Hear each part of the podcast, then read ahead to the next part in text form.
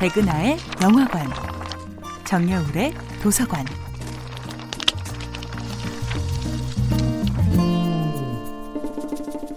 안녕하세요. 여러분과 책 이야기를 나누고 있는 작가 정여울입니다. 이번 주에 만나보고 있는 작품은 진 웹스터의 1912년 작품 키다리 아저씨입니다. 저는 어른이 되어 키다리 아저씨를 다시 읽으며 제 안에 아직 자라지 않은 내면 아이를 발견했습니다. 왜 우리는 어른이 되어서도 아직까지 키다리 아저씨를 내심 기다리고 있는 걸까요? 이미 다 자랐지만 충분히 넘치는 사랑을 받고 있지만 그럼에도 또 다른 키다리 아저씨의 조건 없는 사랑을 갈구하는 이 욕심꾸러기야말로 내 안의 내면 아이입니다. 하지만 키다리 아저씨는 저의 내면 아이를 위로하고 성숙하게 만들어주기도 했습니다. 사실 알고 보면 저에게도 저만의 키다리 아저씨가 있었습니다. 소설 속의 키다리 아저씨처럼 학비를 대준 것은 아니지만 나의 숨은 재능을 진심으로 알아봐주고 밤하늘의 별을 보고 길을 찾아가는 어부처럼 그렇게 내 꿈의 별자리를 가만히 따라가라고 조언해준 사람이 있었습니다. 주디는 키다리 아저씨를 통해 처음으로 누군가를 향한 진심 어린 사랑을 배우지요. 그리고 키다리 아저씨에게 감사의 편지를 씁니다.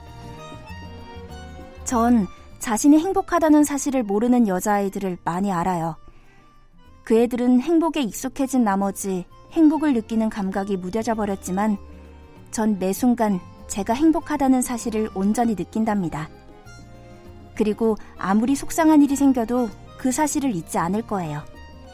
그 일을 재미있는 경험이라 여기고 고통을 기꺼이 받아들일 생각입니다.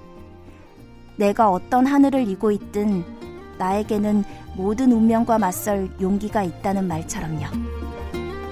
처음 대학에 왔을 때는 여느 여자아이들이 누렸을 정상적인 어린 시절을 빼앗긴 마음에 원망이 컸어요. 하지만 지금은 그런 기분을 손톱만큼도 느끼지 않아요. 오히려 제 어린 시절을 특별한 모험으로 여기고 있죠. 성장해서 나와보니 전 부족함 없이 자란 사람들은 가질 수 없는 안목을 갖고 있더라고요. 누구에게도 사랑받은 적 없는 고아소녀 주디가 처음으로 키다리 아저씨에게 느낀 감정은 고마움이나 애정보다는 놀라움 아니었을까요? 내가 누군가에게 이렇게 진심 어린 칭찬을 받을 수 있다니 누군가 내 재능을 멀리서도 알아봐 준다는 것. 내 안에 숨은 빛을 찾아낸 그 모든 사람들이 저에게는 키다리 아저씨였습니다. 정여울의 도서관이었습니다.